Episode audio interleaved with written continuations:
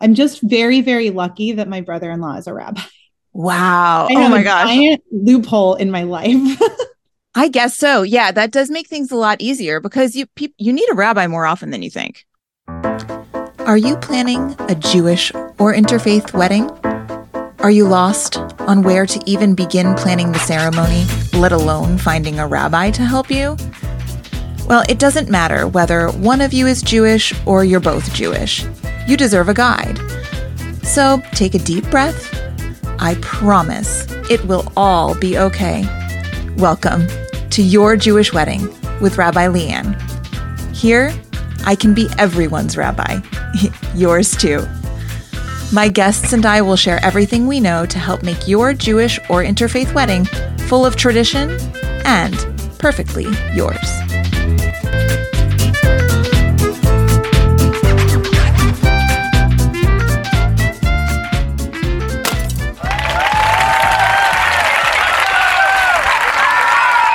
Welcome, everyone, to your Jewish wedding podcast. It is Rabbi LeighAnn here. It's cold but sunny, which you all know is my favorite.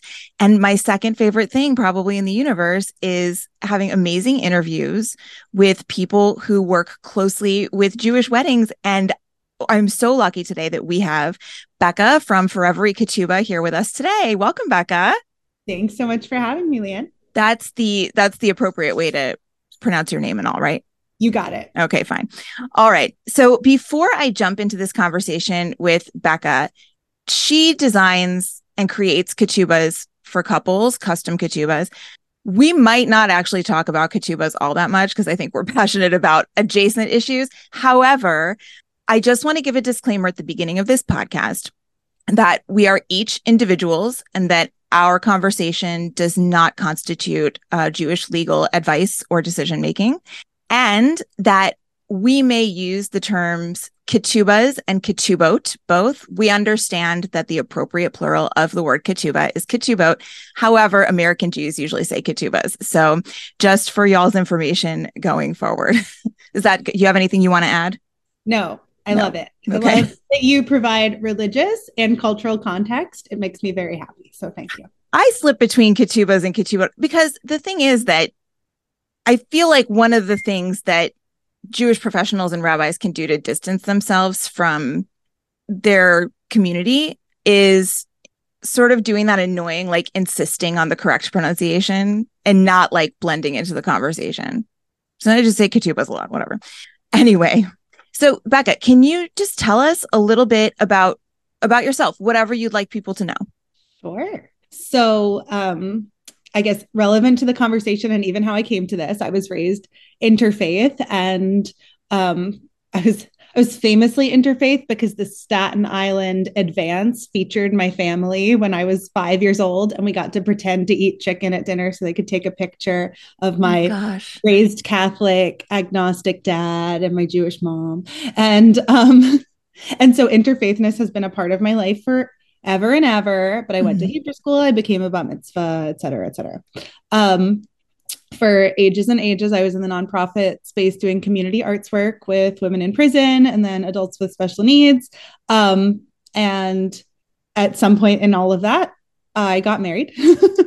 and um, my husband was raised Jewish, but dabbled in, he dabbled in modern Orthodoxy, then he dabbled in Buddhism um, at the time that we got married, I was pretty strongly identifying as an atheist. and we, but we are both like the most sentimental people that you could imagine on the planet. Um, and so we had this thing of wanting to like have all of these traditions and be sort of traditional in our how we did the traditions, but then also be completely authentic to ourselves. Um, and so we ended up writing our own all English ketubah. And then my mother in law does calligraphy. So she did the calligraphy for it. Um, and the design was super basic. And then it ended up becoming the foundation for the first ketubah that I designed for other people. Wow. Okay, so um, you wrote, I feel like I should have a completely separate episode just to talk to you about your wedding. But because my wedding was crazy. Like there see, are stories. So oh I'll I can tell you.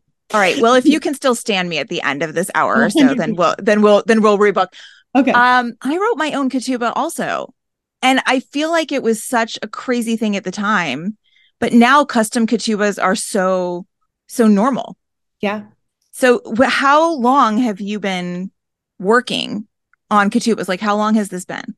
Yeah. So um, I'm in my fifth year of doing this professionally. I got married 10 years ago. So there was actually five years between me seeing that I didn't see myself and my marriage reflected in the Ketuba market. And then it took wow. me five years and I looked back and there I still didn't see people like me reflected in the Ketuba market. And I was like, maybe at this point I should um, do this. I should I should make some for people like me. Um, and then it's and it's grown a lot since then but I think at the core, the people that I serve are the same, who are people well, who really are sentimental, love tradition, love their family and their heritage, but also are not going to put on a different vision of religiosity for their wedding day. It is so interesting when you say people like me, because as you were telling me the story about your husband you know, he dabbled in modern orthodoxy, he dabbled in Buddhism, he's still really staunchly along with his traditions. You were raised interfaith, which, by the way, your father was raised Catholic.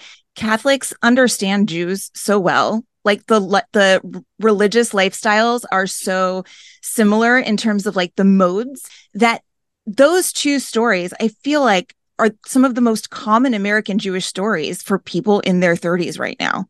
So it's mind boggling to me that it was something that you hadn't even seen reflected in the industry. But what do you mean about not seeing yourself reflected? Like, can you expand on that? For sure. So I think for me, coming from an artistic background, not a theological background, I was looking for something that looked relevant to me, that did not look like it came from a synagogue gift shop. Okay. That did not look like something that someone's grandma got for them. Um, and didn't look again like something I wasn't. So something that looked like the other art in my home or looked okay. like it, it had a message in the artwork that reflected either my faith, my views on relationships and marriage, or mm-hmm. just what makes me con- feel connected. Um, and so I wasn't seeing that. And at the time that I started, I had like a very, very minimalist, I mean, like you can still see um, kind of aesthetic. And I was looking for something that really like was text forward.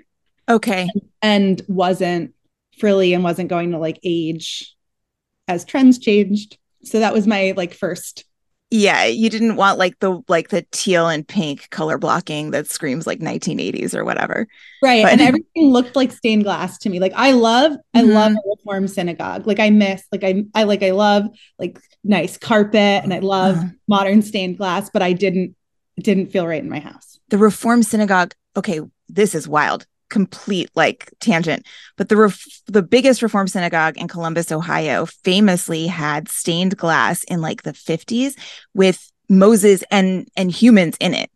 Yeah, which she's making like a surprise face. It's it's a so not a Jewish thing. Like our stained glass, if you're unfamiliar, it has like objects and like Hebrew letters in it. And it was like this big kerfuffle when they moved. Like, what should well, first of all, they moved it from the sanctuary to like the little chapel because people were just up in arms like a couple generations later. Yeah. But then they moved buildings completely and they brought them along and they put the stained glass in like the atrium, like the like stained glass Moses in the yeah. atrium. But it's just so interesting to to see how um, sensibilities around art and how people can see art and feel something um especially in a place where they are supposed to identify with the surroundings and then they don't which i'm hearing is kind of like part of your yeah and i think and i or it was okay for me to go there but it wasn't for my home right and so the uh-huh. uh-huh. was like something intimate to me that was going to be like in my bedroom probably yeah it didn't it just didn't make sense for it to feel like something that a synagogue had like issued to me yeah well and- i wanted to you know if this is the first time someone's listening to your Jewish wedding podcast and or they have skipped my three episodes about ketubah. and Listen so we they're so good. and so we can get Bekah's perspective and additions.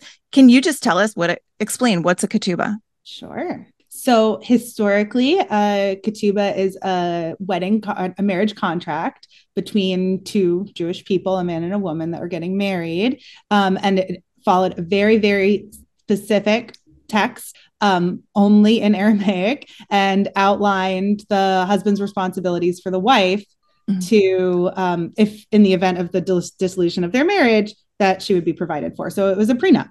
Um, but a ketubah today, uh, we have beautifully riffed on that tradition to a great degree. And so now Jewish couples and interfaith couples use the ketubah as a contemporary marriage contract where they outline their commitments to each other and sign it as part of their ceremony. And often, especially in this latter revised tradition, it is a beautiful piece of art.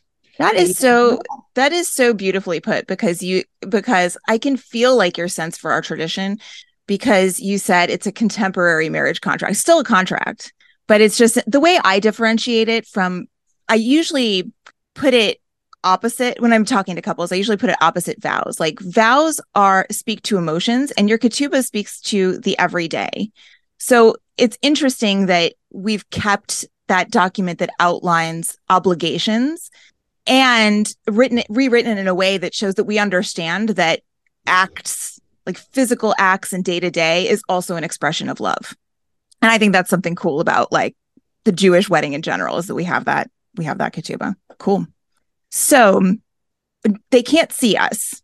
Video recording in the podcast world is just I know everybody, I know I'm supposed to be doing video and that's like the cutting edge. I just can't get it together. I don't. It just makes so many other problems in my life and who needs more tsuris, right? Like w- nobody needs more problems. So so for today, but uh you didn't see the artwork that Bekah was referring to on her wall. It is very cool. It's minimalist, um, like cream and black, uh, geometric, some maybe some sort of freeform shapes in in the grid pattern. It's very cool. I for those of our listeners who have not looked at your website and done their homework before listening, can you just describe your designs? Sure. Um, so we have a spectrum. It's not a huge spectrum of design, but uh, we start on the minimalist side. So we have designs that are text only. Um, I come from a printmaking background. So I really love nice paper. That's why my company is called Foreverie Paper. Um, and so we have designs that are just text that are super minimal. And then we have, I work with about a dozen now artists around the world who make art that is very inspired by nature. So we have abstract painters and printmakers and a woman out of Amsterdam, Roos, who does cyanotypes with real flowers that are amazing. And so um, we feature their work and then design the text around their art. And we create uh, ketubahs with all of that. So I would say all of our imagery is grounded in nature in some way, just because that's probably the largest gateway to spirituality for myself and what I just um, gravitate towards. And yeah, that's us. So we're definitely in the contemporary sort of modernist space, but there's a variety in there of like things that are more abstract and more organic. It's appropriate because, as you know, the Jewish wedding ceremony is almost completely centered on the topic of creation. It's like the like getting married is seen as taking taking part in the act of creation. So cool. I didn't know that there were other artists on your site. I thought it was all you. Well, that would be incredible, but no. so do I you, do you know that text only ketubahs are actually an old Sephardic tradition? No. Yeah, they were only illuminated. I learned this for when I was doing my podcast episode. They were only illuminated in like the European diaspora. Um, and I think that the Sephardic custom was they they thought it was kind of crass to put all the like stained glass artwork around it and stuff.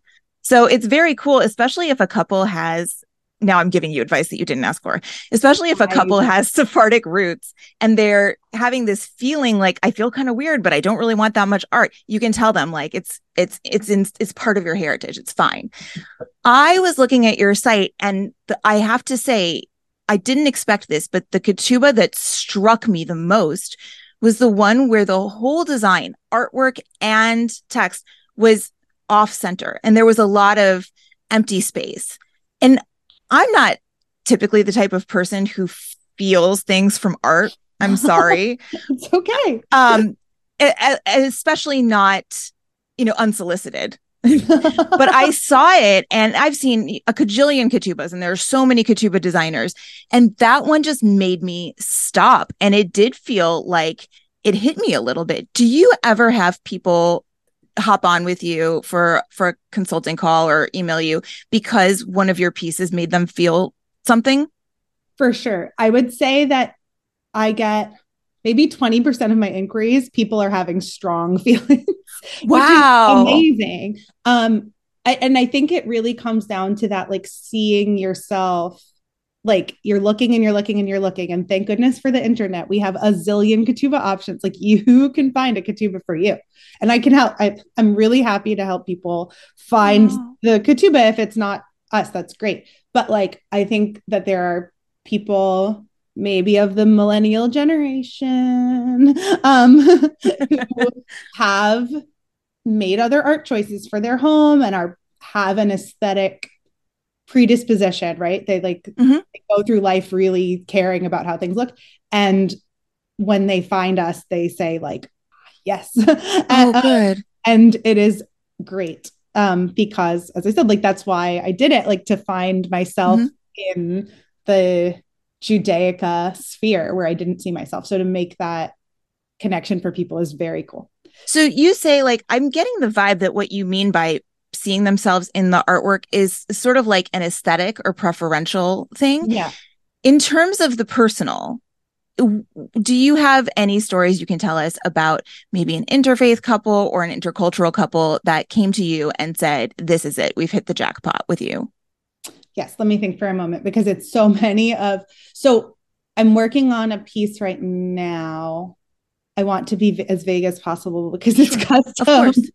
Um, but it's actually like a gift for a couple but we're working with the couple and their sister um, and the sister saw our um, sequoia piece which oh. is tree ring it's like a print of tree rings mm-hmm. uh, by an awesome artist named eric linton and she was like she like saw a thumbprint in it. She was like, she could like see that the tree rings reflected like fingerprint. The um, pattern, yeah. Yeah. The pattern and the groom is a tattoo artist. And um, and she was like, oh, he, he works with hands and whatever. And so now we're working on a custom piece that's like based on that level of close up, but of their fingerprints together.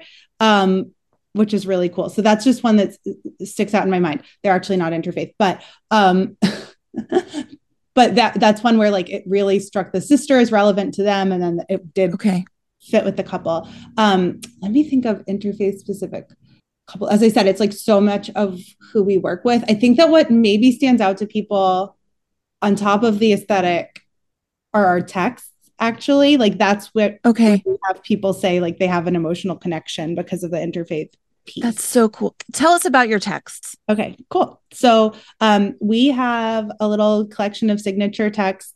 Um, the first that's like our formal text was actually based on what my husband and I wrote for our wedding. Um, and so it's like, I would say it has like a pretty reverent tone, okay. um, but still talks about like life and death and building a community and all of these things. Um, it was very much grounded in like both of us having an artistic background and wanting to like encourage each other creatively, wow. but still be a foundation and things like that. So oh, I adore that. We, thanks. And then we have um, a text that's grounded in mindfulness. Um, one of the greatest things that I've found in my um, like personal spiritual searching is the amount of overlap there is between um, like Eastern mindfulness traditions and Jewish tradition. Book uh, God in Your Body, Jay Michaelson, I think. Oh, okay. We'll put it in the show notes. Um, and so there's a mindfulness text, and it like the end says like more basically like more than anything, we like wish for commit ourselves to like the courage to begin when we forget all this. We want like the courage to begin again over and over, like wow. every day. Um, and then we have a social justice text that um, talks about tikkun olam. And so I think that like especially the latter two allow interfaith couples to get down to the root of how their spirituality interfaces with their faith tradition or with their marriage, with their beliefs about love, and where they might have really big overlaps in that Venn diagram. Okay. So that might be like about uh, service, or it might be about um, sort of stillness. Um, but I think that that's where I've had people say, Yes. That's so good. So are your text, is it like a mix and match situation? Like, is it like you can kind of Lego build your Ketubah text? Yes. Wow. So we offer these as like a framework um, or as a suggestion. But my my recommendation, we also have a very robust guide to writing your own text on our site um, because I'm just a huge fan of that. So all the time we're putting together pieces. Either people will slightly revise the text that we've written, or they'll they'll put together like a puzzle, as you said. Oh, um, wow! From each, and that's just all standard. Like that was really important to me when I started the business was that there would not be. I don't want to say a penalty, but it's not extra to do a custom text. To me, that's mm-hmm. great. I encourage it. So it's just part of the deal. So you really are doing like the trendy values based decision making and applying it to the process of of creating your own ketubah yes i would say that for me i am about 10% of where i'd like to be in terms of everything being values based like i i'm like like very very very it, there's very little separation between my heart and my work. Like i so i just mm. we're just on an ever pushing path right that, so. of course. I think the cool thing about judaism I know we're talking about ketubas, but yeah. Judaism in general is that we are we've been around a long time. And obviously, there are layers of Jewish civilization, and that brings changes in philosophy and tradition and the approach to all kinds of things. And so I think it's actually possible to start by asking just about an individual's values and then locating the corresponding one in Jewish tradition. And I think if they meet with a person like you who can sort of unlock that a little bit for them, then that can actually create a stronger connection to Judaism where maybe there wasn't one before. So that's really that's a really valuable offering you had. Have you ever had a couple call you up and say, "We're not sure if we want one"? I haven't actually. No, they already decide before they Which call is, you. Yeah, I think that people find me because they're looking for one.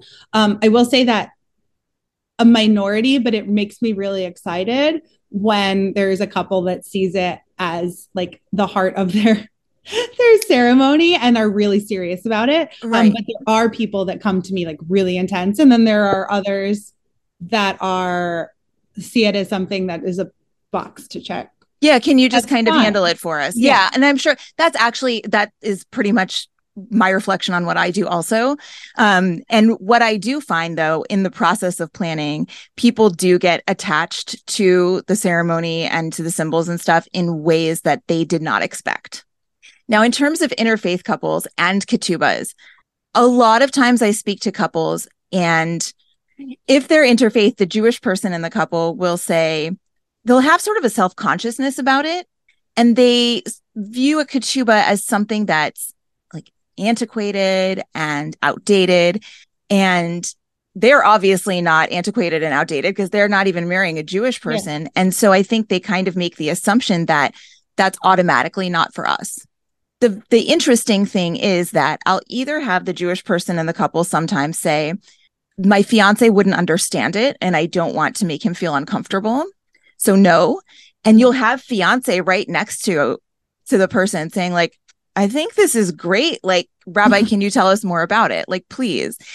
Um, or the the non-jewish person just w- wants to learn more about it in general and wants to be more involved than maybe the jewish person who just wanted to check the box so i think a lot of that is just out of it's it's i think it's extraordinary when a non-jewish person marries a jewish person because it's not easy to attach yourself to the jewish community in terms of just your your life right? And and we're seeing now it's especially not that easy in america to be attached to a jewish person.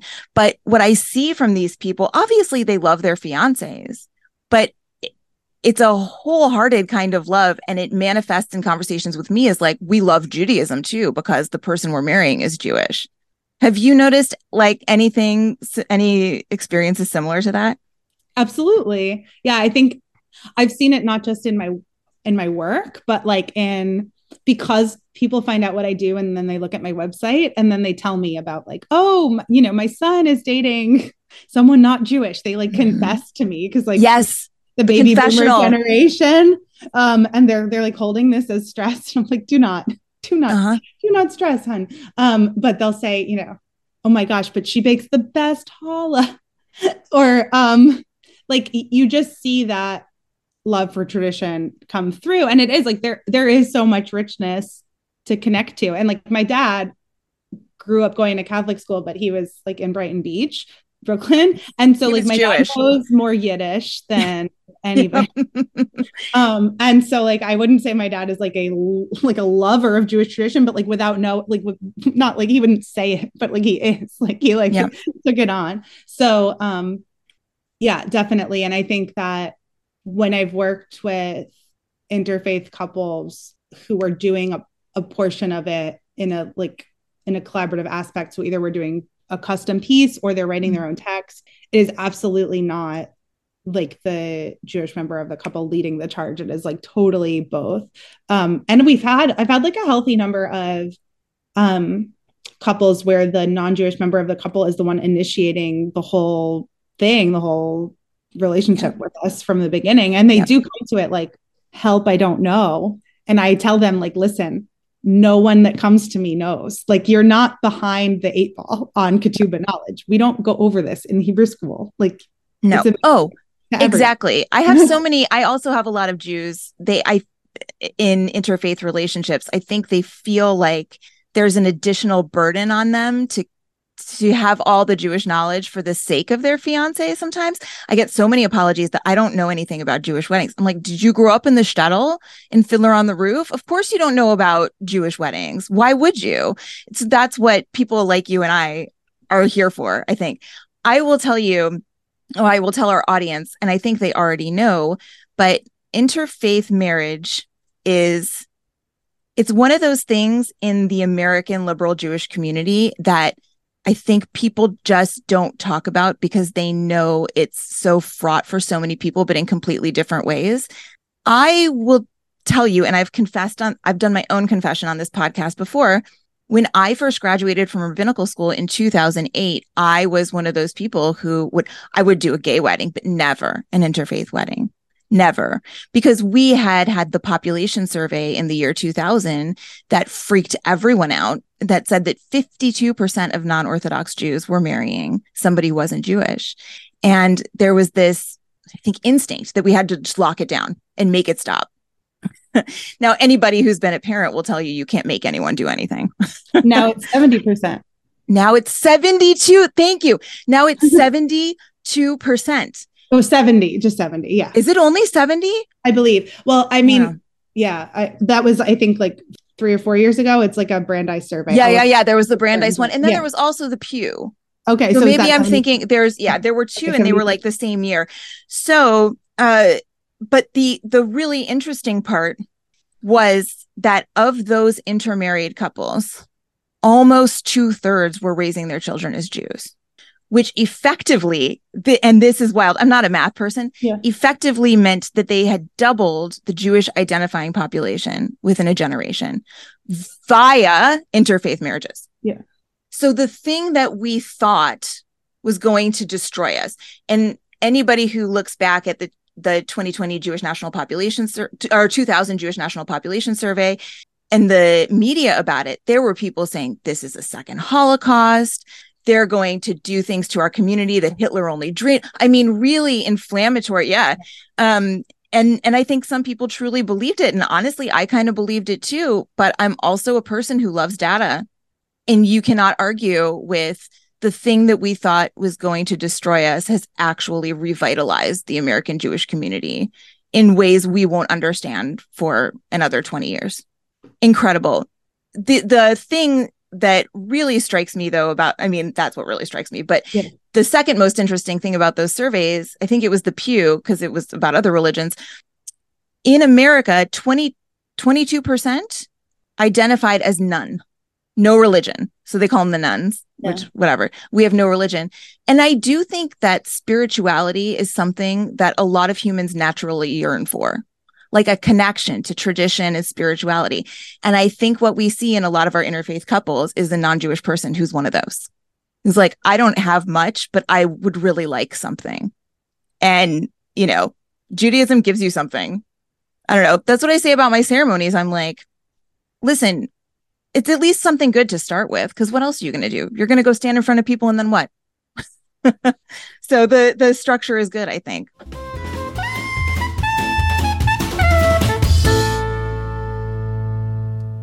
So you told me that you have some opinions that you love sharing and reflections about interfaithness. Yeah. As a way of of personal and spiritual growth. So that's really why I started on this whole rant with you because I wanted to hear what you had to say. Great. So I think you know, my journey with this started young because my parents did holidays and nothing else. Okay. Um, so there was no spirituality in my young childhood. Um, we went to like the JCC and did some holidays with community. So there was community. That was nice.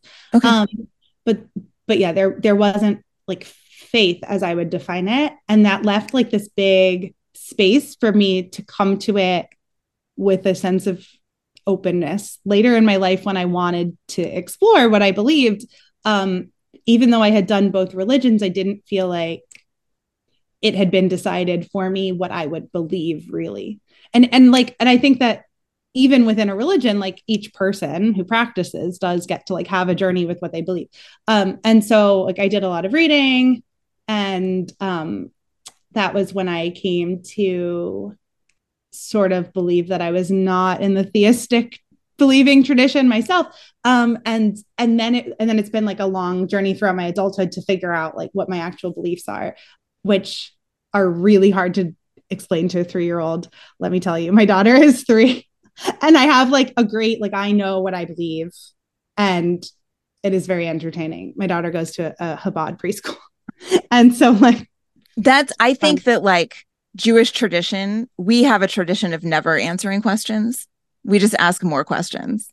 Yeah, and I and I answer her. I just like she asks me where God is, and I'm like, uh, like ev- every everywhere. Yeah, and um, I'm like, she's like, but where is he? And I'm like, well, I don't believe that he's a he. it's like she's three. Like, like we need to go back several steps. Several steps. Anyhow, um, and I'm like, but it's okay because every believe people believe different things, and your t- what your teachers say. I'm not saying it's wrong. It's just not what I. Anyhow, yeah. Well, and you can model that difference of belief, and that we're all still Jewish, and right. I think that's such a healthy thing for her. Yeah, and just I'm just confusing her on the like base on the essentials, but it's okay. But to go it's back okay.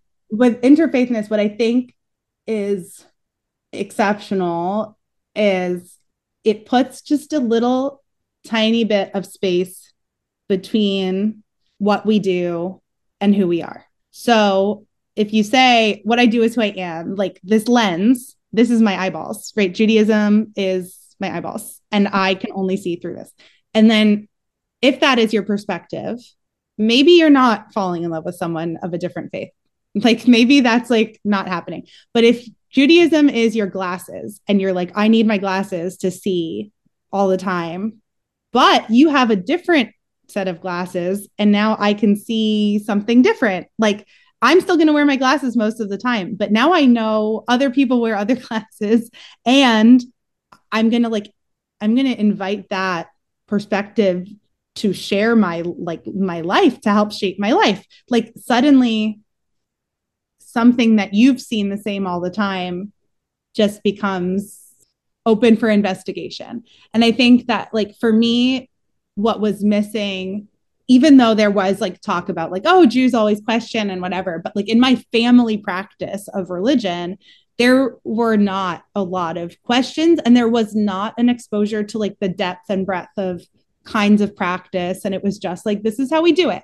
And like, I think it's just an ant- antidote to this is how we do it. Um, because when you're trying to build like a life together and all of the practical and emotional and spiritual facets that that entails like to be forced to look a little closer to be a little mm-hmm. more thoughtful at all of the major intersections whether it's like decisions about when you have a baby and what you're doing um, or when you're having your wedding ceremony i think you actually get a more intimate relationship with your own faith because you're not acting out of habit and you find for me, and this is again, like this is not the position of Rabbi LeighAnn and, and your Jewish wedding and all of this, but like um I believe that religion is a really important set of stories and guides that we can use to make sense of the world. Mm-hmm. Um, but just because I don't choose to use another set of stories and guides as my primary resource, like it really helps me to know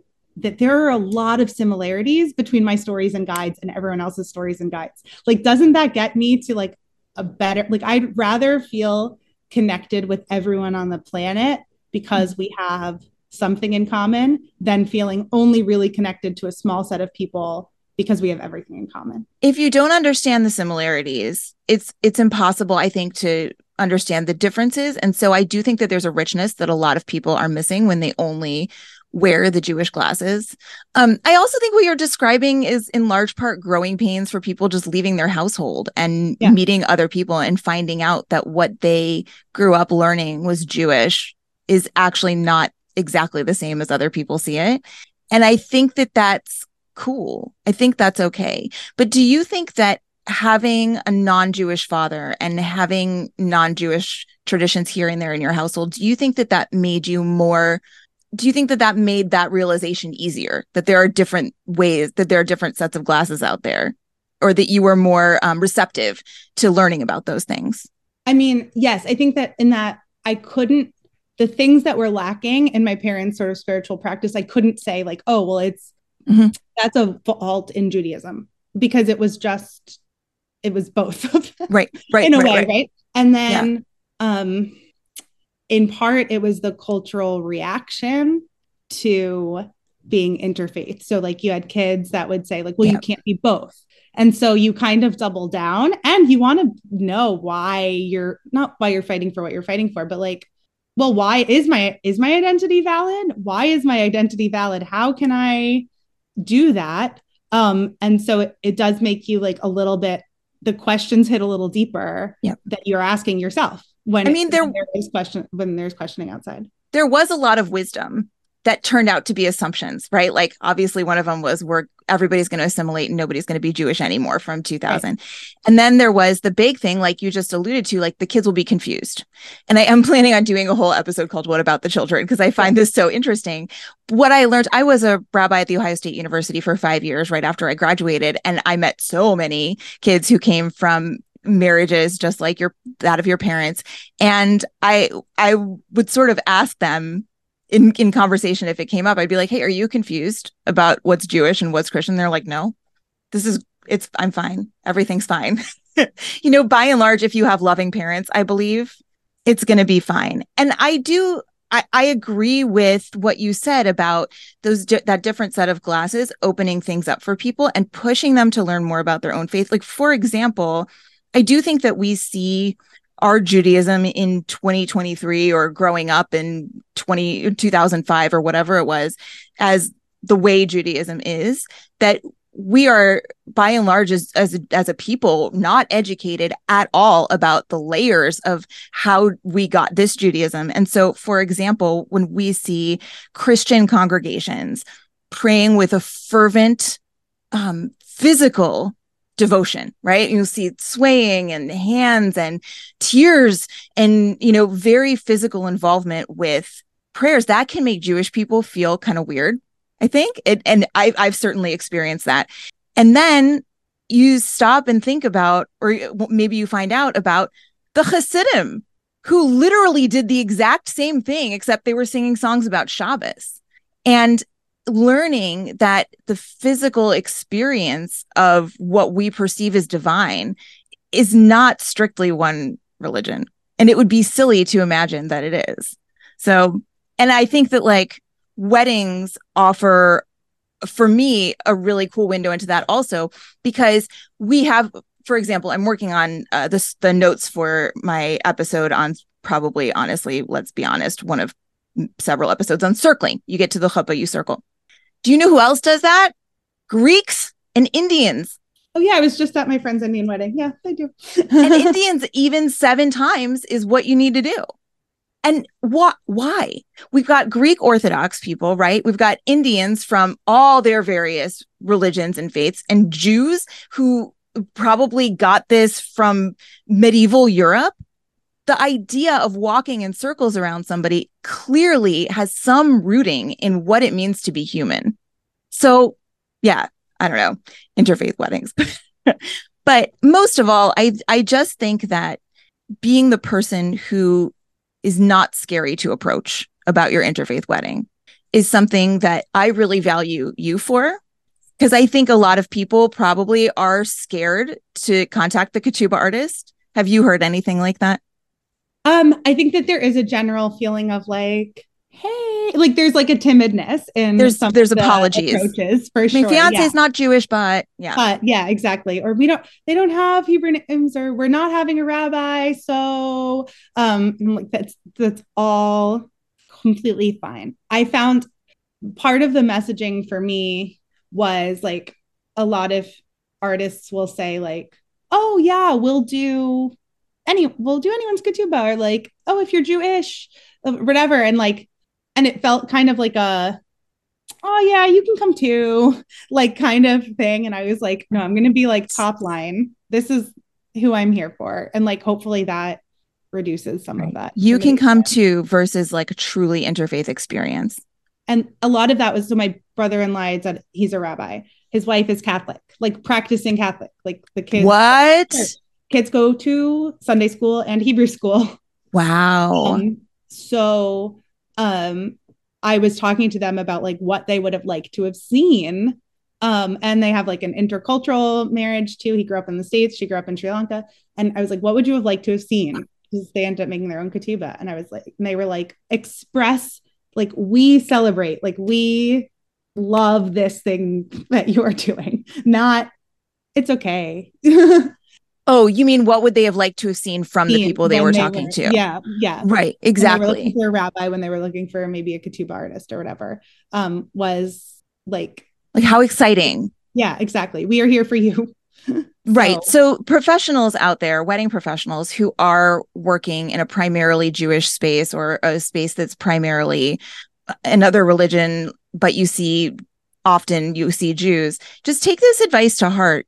It can make all, it can make a world of difference for a couple when they're met with, this is so exciting. I'm so happy for you. Can you tell me more about the interfaith nature of this rather than, it's okay, we'll make it work, or like, you know, whatever. Have you ever had like Jesus in a ketubah?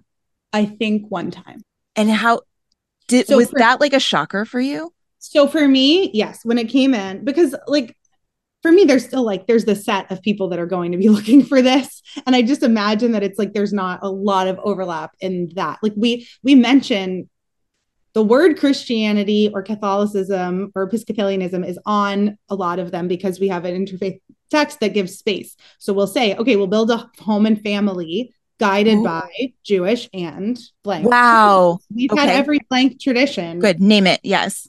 um, but I think only one has outright mentioned Jesus. And I will say, like, I really appreciate like this is another like to me, like this is a very millennial reference, but I'm a big Glennon Doyle person. Yes. Um, and I feel good about including that because I love how she talks about Jesus. Enlighten us. so- I have not, I don't know what you're talking about. okay she she just talks about like that like the jesus that she follows is not the jesus of like church she's like Mhm. jesus is there for the people that have been left behind like um Very much.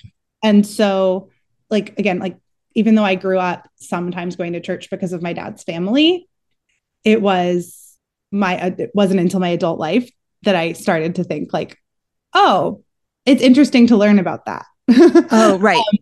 but yeah i think that it's rare because even in on the jewish side of the ketubah we're not putting like it's not a prayer Correct. So- yes.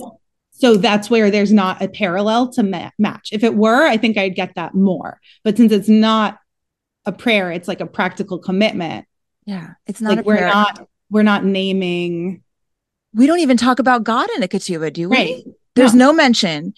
No, it's it's more of like a document. right And I think in that the Jewish tradition, but it's not like it's not. I don't want to say it's not religious, but it's not. Um, yeah, it's not like theology. Yeah. Yeah, well, it's, I think it's the way I explain it a lot of times eh, that it's culturally significant because it's a way of record keeping in a, a, Jewish reality where we have always been forced to abandon our homes or wherever we've made our homes or wherever we've settled down. And so taking the time to write something out, and I really emphasize as when I check ketubas that the time and and the day and the place and the the names are right because you want to make your mark in the heritage of our people and that's really what for a lot of people that's kind of what moves them about it is like oh like yeah. And and i think the non-jewish person too a lot of times is moved by that because they'll we'll talk about their hebrew name and i'll give them choices and there's this i there's this sense of oh i'm included in this. And i think that we have so much collective as as millennials which i'm an elder millennial barely um barely but um I think we have so much collective trauma as a Jewish generation because between those years 2000 to, 2020, there was this very strong message that even if you marry a Jewish person and you're not Jewish, your our attitude towards you is that you're a liability to be mitigated and not an asset that will make us stronger. And people grow up with that they've heard people at Seder talking about so and so who married this Catholic lady, and isn't that a shame? And like, probably the kids will be okay though, and all kinds of stuff that it's so ingrained in them.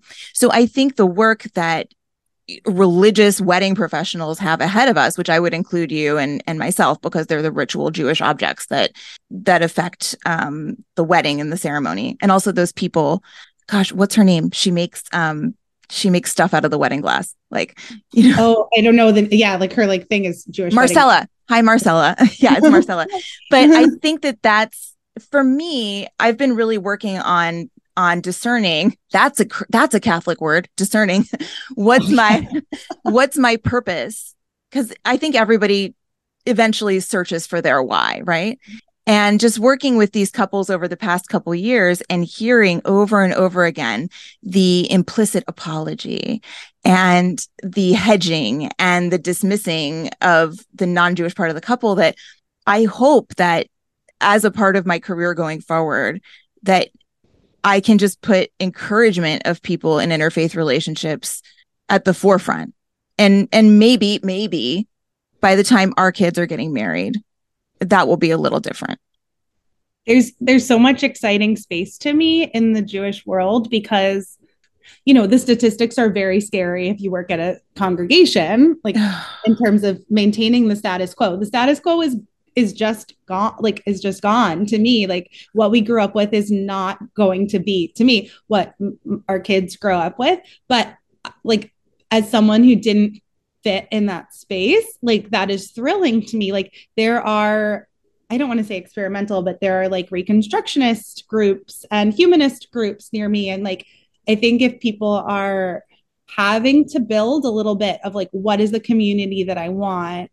And I see a million, like, this is one space that Instagram is really inspiring for me. There are yeah. so many like college groups and young adult groups that are like, really people are trying to align with like okay, I want to claim my Jewish identity. I want to practice this, practice this. I want to learn about these traditions, mm-hmm. like all these traditions that were never mentioned.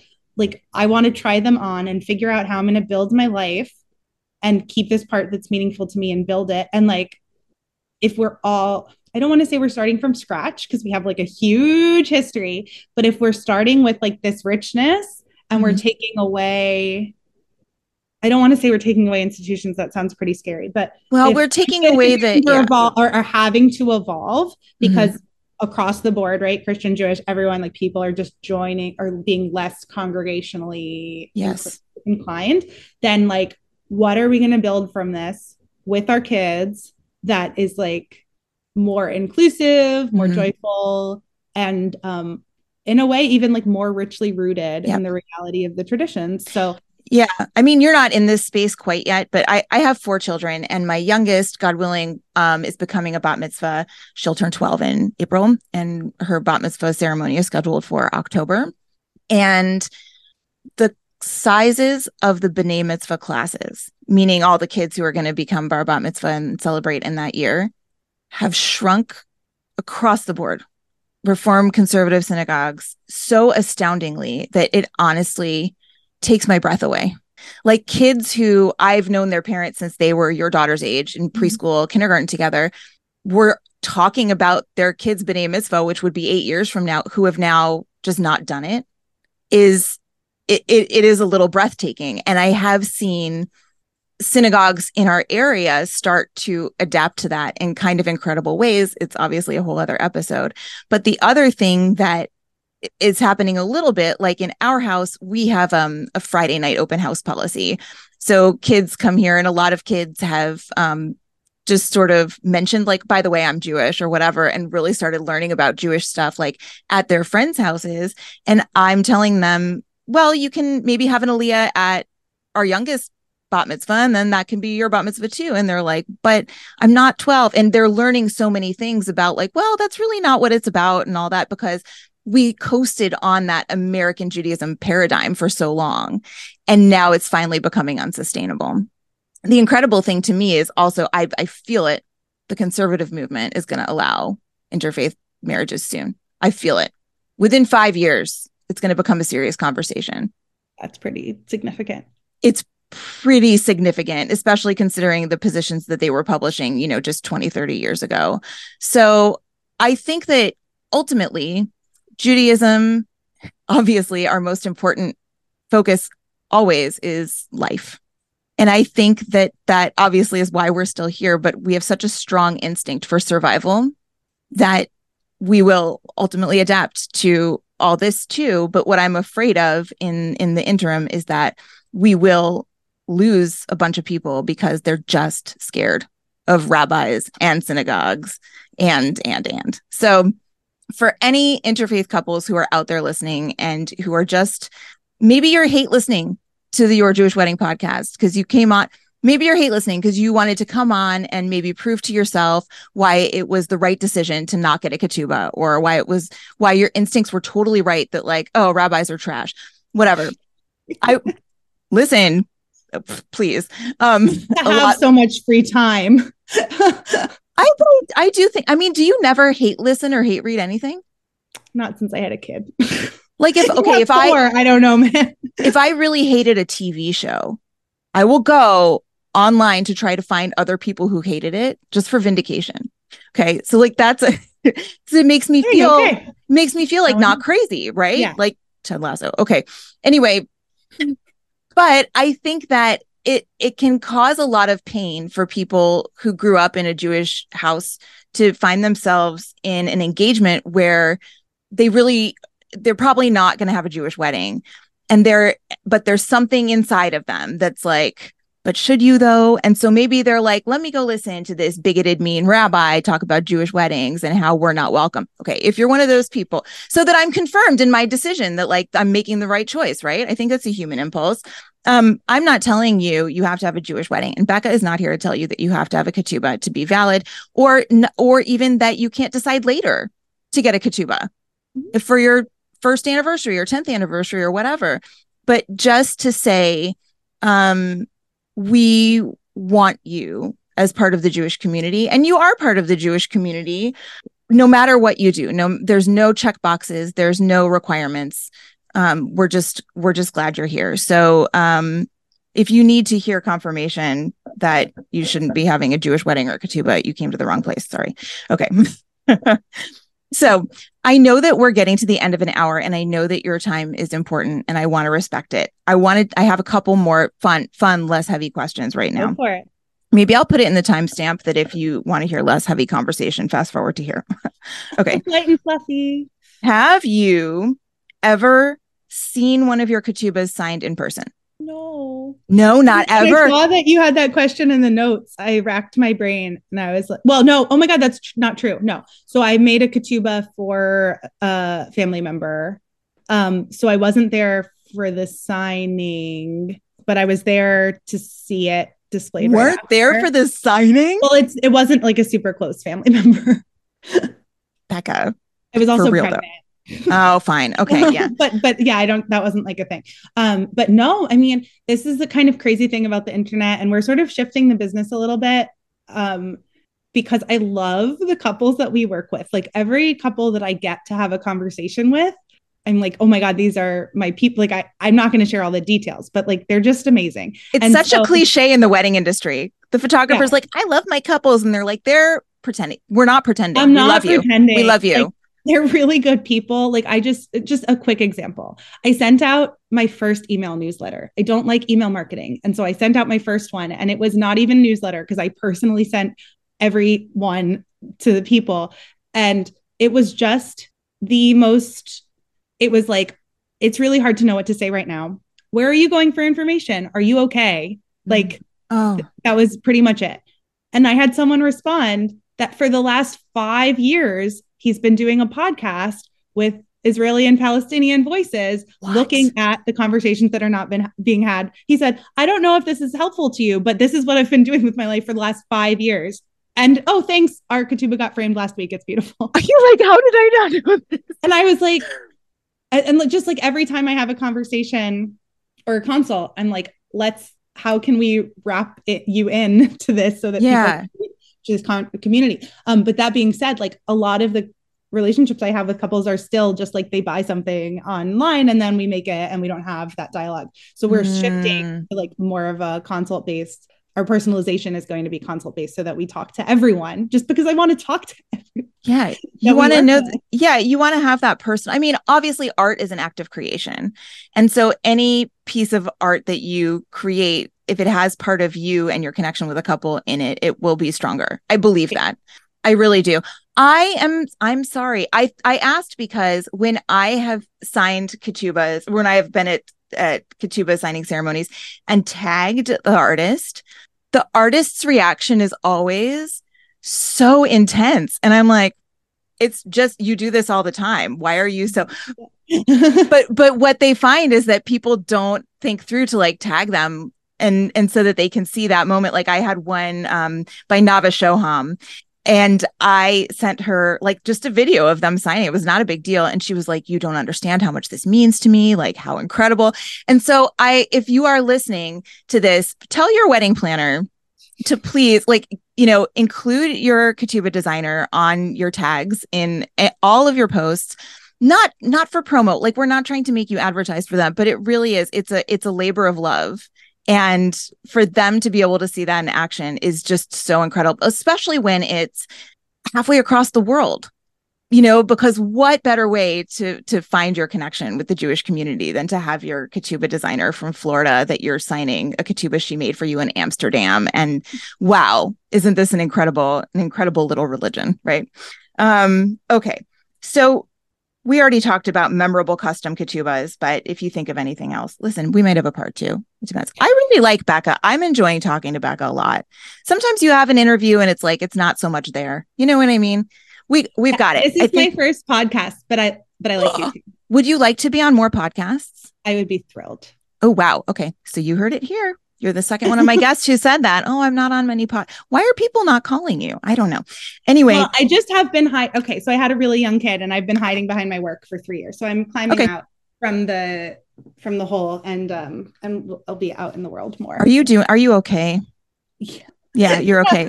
I didn't do well with little children. I was not okay for like ten years straight. I I loved the baby phase. Loved it way more. Never expected that. Thought that I was just going to be in a fog. Loved it toddler has gotten me. I am quiet in my head person. My daughter talks from like plays started playing pretend at 18 months and hasn't stopped.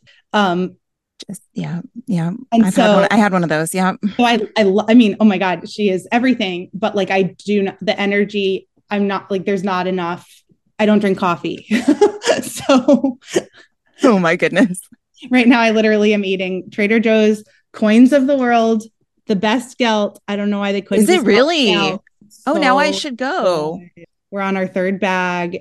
It's not Hanukkah yet. it's basically um, Hanukkah. You're but fine. that's that's how I'm getting going. But yeah, no, I think she started school this year, so um, it's okay. Good. Okay. All right. Good. Thanks. I, though. I want you to say. So I feel like I. Well, are you good? I say. Well, I'm good now. Yeah. They're teenagers, but I say this to a lot of people who I sort of like tangentially know, and that includes my listeners. If you are feeling any kind of way about parenthood or or especially motherhood in in those postpartum years where everything is a wild card, and you feel like you can't talk to your family or your friends because they will judge you or maybe they'll pass it on and maybe there will be gossip. You can talk to me because I don't know any of your people. Even if I wanted to gossip about you, I couldn't. and I've been there and I I remember very vividly a lot of the struggles. So if anybody out there is listening and you guys you want to talk to somebody and just unload, call Rabbi LeighAnn. We'll we'll get you. Last question for you. What do you wish that you could say about ketubahs to every couple planning a Jewish or interfaith wedding? This is your message, your megaphone moment. It's a piece of art, not a product. So if it matters to you to have one, even if you like, I encourage you to make like do the research and make it yourself. Like do it in the way that feels right to you and try to separate the decision making from the wedding planning, the shopping. Like it's an act of co-creation with you and your partner and maybe also an artist or someone in your community that you love. Um, and just yeah, come to it with that perspective. Give yourself space to be in that in that headspace. Maybe it sounds like date night to me. Yeah, for sure. It's not right. We're always looking for date night ideas. You don't need to go throw axes or go to the conservatory or whatever. You just make it a ketubah date and you will. It's a little bit like like therapy too, I imagine, because you're getting right down to it. It's good stuff. Okay, you've already told us about the some of the incredible resources available on your website. There's a guide to writing your own ketubah, which honestly I have that in my notes of episodes I would like to do. I think you're probably more knowledgeable about it than I am, so I might tap you for that, or I might I might just run through your guide. Yeah, we, yeah. There's there's other resources. I'm like I don't want to tease everything we're working on right now because we have a lot okay, of yeah. Don't like, worry about it. A lot of good resources. Coming. If you ever want to come back on and talk about new things, you yeah you're i mean it's a it's a lock. It's it's not even a question um obviously. Um but so they can go to your site. What is that site? foreveriepaper.com okay. Slash text options that will link you to our guide. Oh wonderful. And Foreverie is spelled like forever i-e paper.com yeah. and that's also your handle on instagram. Is that right? Is at Foreverie ketubah at Foreverie ketubah Okay. And obviously, if anybody's listening to this, it will be in the show notes. But you've heard it here. Bekah is not scary. And even if you're not sure that you want one of her ketubahs, she wants to talk to you about your ketubah, no matter where it ends up coming from, because we are slowly discovering a network of Jewish wedding professionals that want you to feel as connected as you would like to be to your tradition, your heritage, and your faith as well as the same thing for your partner because you deserve that. And I don't want you all to settle for anything less. So thank you, Bekah. Anything else you want to add? Nope. I think that's it for today. I really appreciate you taking the time. I'm listening to all of your episodes because I'm really? be sending people to your guides because it is great to really like get the facts before you make the choices. And I think you're putting them out there in an awesome way. Thank you. I have a certain kind of voice, which it's not for everyone, but if you're the kind of person who likes to approach things um, from all kinds of angles. You know, I was ordained by the Reconstructionist Rabbinical College, so that's my instinct is like, what happened in history or whatever, or what's even a ketubah for? Anyway, uh, yeah. And we are hoping that this will be the first of many episodes with Bekah. So thank you so much for being here. Thank you. Well, everyone, I have had the best time being your rabbi for this episode. I'm so glad you joined me for another little bit of insight into planning your perfect Jewish or interfaith wedding. Until you can smash that glass on your big day, you'd might as well smash that subscribe button for this podcast. I don't want you to miss a single thing. Remember, you can always find me, Rabbi LeighAnn, on Instagram at at your Ohio Rabbi, all one word, for even more tips, tricks, recommendations, and wisdom on Jewish weddings. If you want to work with me on your wedding, you'll find all the info you need at yourohiorabbi.com. Until next time, remember, you deserve the perfect wedding for you. Don't settle for anything less.